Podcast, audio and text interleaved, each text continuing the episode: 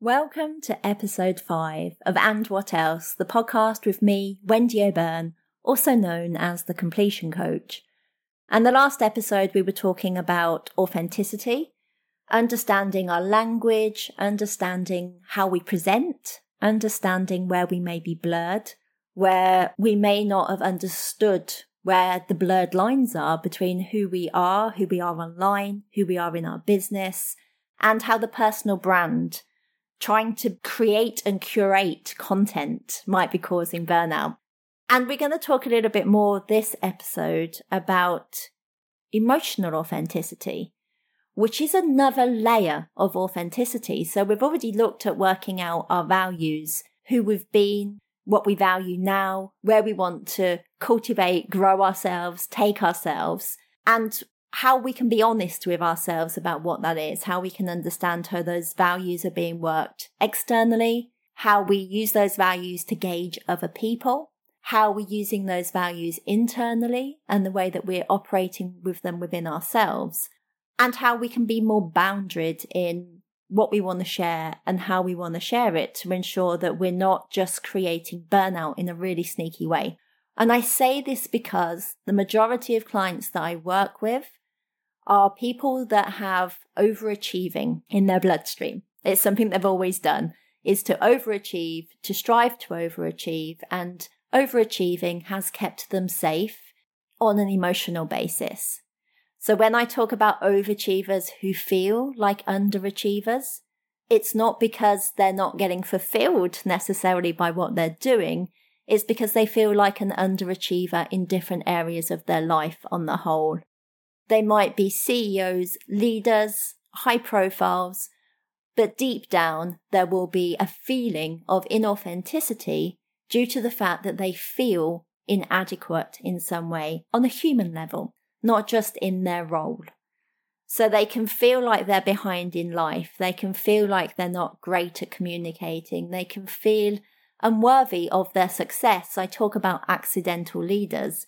And that's people who have a deep down inner desire to overachieve, to overdo, to do things for other people, to go the extra mile, to do all of these things in an attempt to feel safe, in an attempt to feel worthy, in an attempt to feel like they have value. And what that's got them is to the top of ladders. It's got them into positions where they now perhaps feel like they're an accidental manager, an accidental leader, an accidental business owner because what has happened as a result of their striving to work hard is they've achieved success, but actually it wasn't what they were aiming for. They were constantly just aiming for something to help them feel better. And now they might be in leadership, and that's quite shocking for some of them because they realize they don't really have the people skills, the communication skills, the delegation skills because they're so used to over giving, overachieving, and overworking themselves. I did a post over the bank holiday weekend about the fact if you are somebody consumed by work, find it difficult to switch off, are thinking about work when you're off, all of these bleed into that burnout part because it's not because you're obsessed necessarily. It's not because you don't value a personal life. It's not because you are a bad person. It is because, to a certain degree, work helps you to soothe. Because by being busy, by having a solid diary, by overachieving and overgiving and getting things done, there's a feeling, again, as I say, of worthiness, of value. And you haven't necessarily noticed that that was soothing you in some way, soothing you emotionally, and helped to mask the way that you feel about yourself in different areas in different ways people aren't going out of their way on the whole to be obsessive about work. They don't necessarily understand what drives them. And once we're able to peel that back and look at why they are where they are, meeting themselves where they are, understanding what got them there, and now what are the barriers that they are there to feeling authentic again, to feeling right about themselves. Because once we've established the values and the honesty, and people are being who they say they're being, it doesn't necessarily feel right still. It can still feel like they're putting up a front because their internal and emotional systems haven't necessarily caught up with the external, factual, logical systems. And so their inauthenticity can feel quite illogical because maybe by now they are who they say they are. They are capable of what they say they're capable of. They are talking and being in a way that is true to them now, but their emotions might not have caught up with that. And so there might be an internal conflict between what they're saying and what they're doing and what they're feeling. Doesn't have to be all three. They could be saying and doing one thing and feeling another way. You could be feeling and doing one way and very differently in another way, unable to talk about it. So, understanding there are layers to this topic. We are complex human beings. What's right for one isn't right for all. And understanding ourselves is a process. And again, because we like things on demand, especially if you are an overworker, an overachiever, somebody that gets things done, you want to almost have found the problem and moved on. You don't want to be in it and to stay in it. And the messy middle is where it's at. And the messy middle is where you have worked really hard to avoid at all costs. So understanding our emotional authenticity can often be a little bit different than the external, than the doing, the thinking, the saying, the being. Even if we're being it, we still might feel a little bit different internally. And that takes work. It takes us not just going ahead and doing things and being brave, but it also takes us managing the impact on our nervous system to recognize that even though we know we can do it, it's aligned with our values, it's in integrity with who we are now, it is authentic. There might be a part of you that is still feeling emotionally like, ah, is that true? Is that true? And dealing with that, dealing with that layer of emotional authenticity, that's just as important. That's just as important, but often gets left out because you may be truly who you are and still feeling some feelings inside. And, you know, quite a lot of people talk about coming into self development because they hit their rock bottom. For the majority of clients that I work with, you would never ever know they had problems.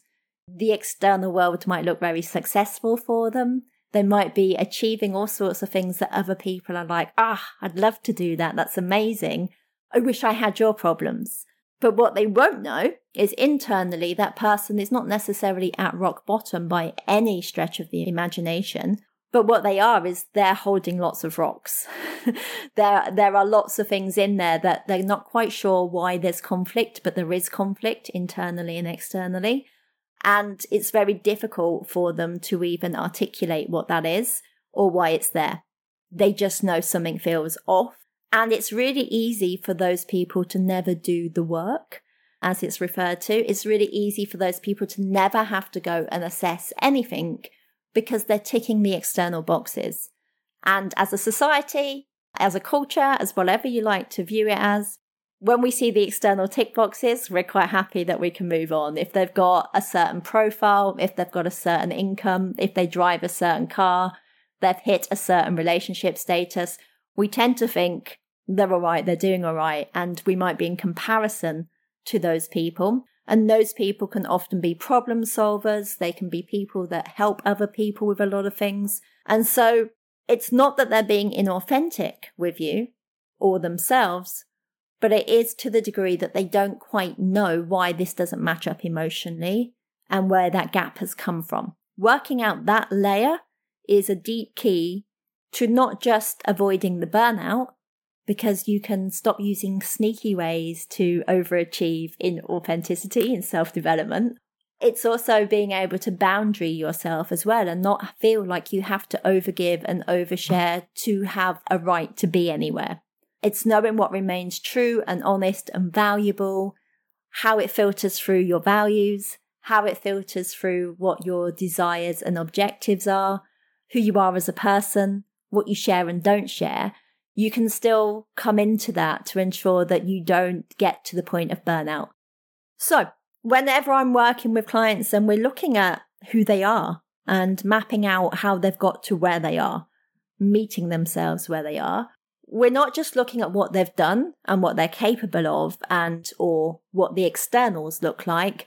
We're also digging in to see what that feels like, how that sits with them, what the internal authenticity feels like compared to the external. And understanding that there might be some gaps there, there might be discrepancies. And that doesn't mean that they're bad, that they're misleading people, that they are wrong in any way. It just means that they haven't particularly worked on this aspect to work out what that is. And so what happens with a lot of people who don't understand the truth of who they are and what they want to do, in how that's represented to different people in different ways about them, is they fall into comparison traps. They fall into doing what other people are doing and they fall into once again presenting without really knowing that they're doing it. It's really easy to slide back into it and for it to look authentic and to then feel authentic because that's what you've always done. So it feels right, even though it's not necessarily true anymore. And that's where it can get really confusing, even if you're somebody that goes and meets an old friendship group and slides into old ways quite quickly. If you're even in new friendship groups or peer groups or companies and you start to adjust to the people around you again, it's not because you're inauthentic. It's because in those moments you have lost or blurred yourself a little bit emotionally. And so these old characteristics and ways of being are coming back out and they might feel quite soothing. They might feel like, oh, this is who I am because it was who you were. and again, it's not that it's false. It's that you're blurred and blurring between the characters of old, even, or going into old responses. And just taking a moment to recognize when this is coming up and, you know, when you're becoming who you think you need to be. Oh, bear with me here, but when we're becoming who we think we need to be, it can work in two ways, right? It can work in the way that that's exactly what we need to expand and grow. And perhaps we have to go into some boldness or to some courage or to some vulnerability that we've never done before. And so that's a really good way of looking at, you know, we're having to be in ways of how we want to be. But then it can also happen when we think we need to behave a certain way to be accepted, to be right, to be in tone with what's happening around us, with who we're sitting with, with, you know, those characters sliding in and it feeling a little bit like home. So just understanding that authenticity, like everything else with human beings, is complex, it's layered. It will have an internal and an external story. They don't necessarily match up. And recognizing that people who feel inauthentic aren't necessarily being inauthentic. They just have that internal situation going on that they've never looked at. Which is why people who have the externals, who can present, who can show up, who can take action, who can do all of these things, and perhaps be in overachieving, aren't necessarily looking at the personal development aspect because they've looked at the professional development aspect. And some people have got stuck in the personal development aspect and aren't looking at the professional development. It's a lot. It's a lot. And you know, just because we're good at something, the thing that we are good at may have got us to a leadership position, may have got us really visible, may have created a company because we're really passionate about something and want to do it. And that's from an authentic place. And it's in line with values. Everything's right. We're ticking boxes. But in reality, where it's got us, the position that we're in isn't necessarily something that's then right for us emotionally emotional intelligence, communication, delegation, stepping into an authoritative role might feel really inauthentic. And for some, it will be. And it would be that they're better off suited in a role that isn't a management leadership role.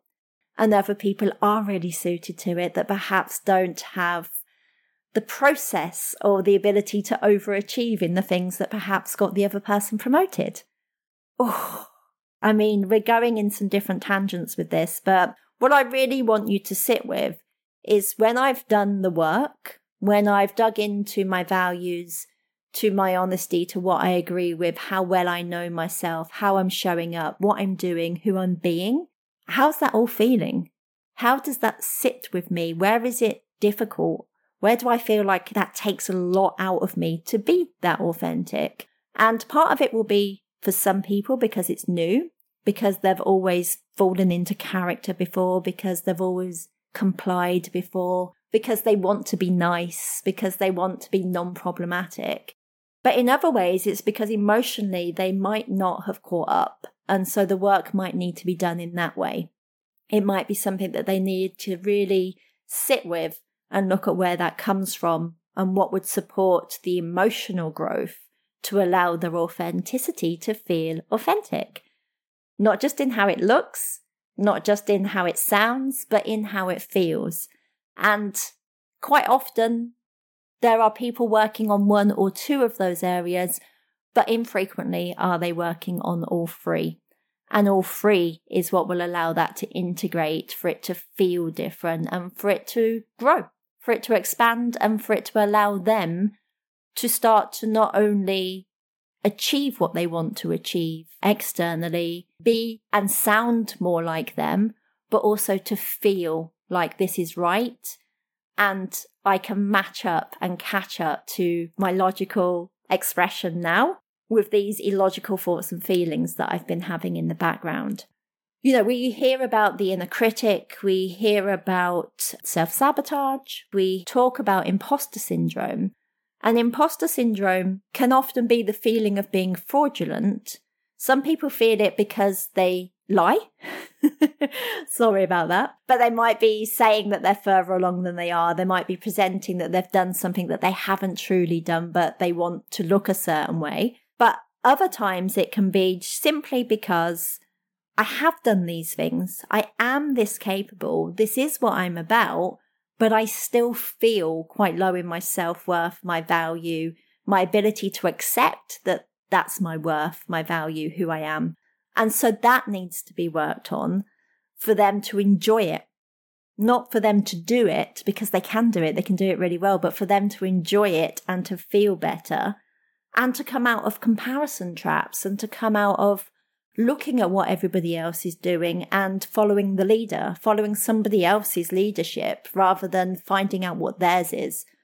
And by leadership, yes, I am talking about in business sense. If you are a leader of any team, of your own business, of a structure, an organization, it's really important that you're doing it from a place that's right for you rather than this is what everybody else does or this is how it's always been done. So I can only do it the way it's always been done. But to start exploring what needs to change for it to be a leadership role or position that you can embody, but also within our lives, personal leadership within our lives because otherwise we are carried away by what everybody else is doing and thinking that's what I should be doing and following everybody else, but never actually looking inside to go, is this what I want? Why do I want it? Why do I think I should be this way? Why do I think that makes them look solid in self leadership, whereas I don't trust myself?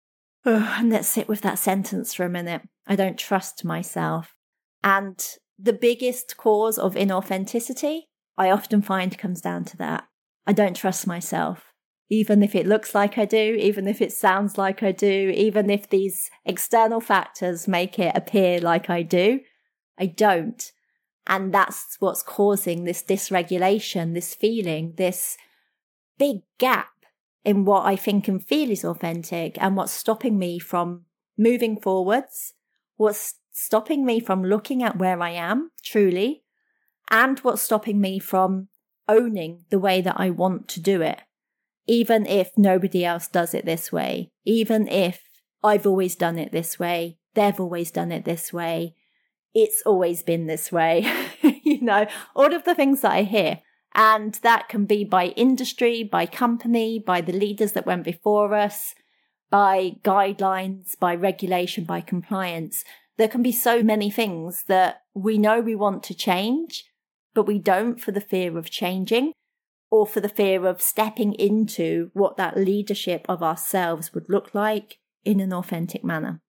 I'm going to leave this one here because I've probably swelled some thoughts and feelings and some things here. Again, as always, send me messages, DM me, talk to me. I will build on this from episode to episode, but authenticity is more than just that exercise of the values of knowing internally, externally, how they're showing up, what they mean, what they mean to me, what the expression of it looks like, how this is going to translate in my life, what that means about what I do personally, professionally, or any other way. It's also about how am I going to trust myself with this and create some safety in my feelings around this. And if there is a gap between my emotional intelligence around this, my feelings around this, what am I prepared to do to work on that? And what would it take for me to do that rather than me overgive, over review, over research, you know, all of the things that we tend to do, getting stuck in one area. We always tend to work on the things we're comfortable with first and the things we're most uncomfortable with, we will avoid at all costs. And that, for most people, I find is their emotions, is the emotional body of what's illogical about them, because they presume because it's so illogical, because it doesn't match up with the external, it doesn't match up with what they have, it doesn't match up with what they think. They think it doesn't match up with what they believe. But what we believe logically and what we believe emotionally are often two different things and we can bridge that gap. So I'm going to end this here. Thank you for listening. As always, if you want to leave us a review, if you want to get in touch, if you want to give feedback, please do. And I look forward to talking to you more next week in episode six when we'll build on this further.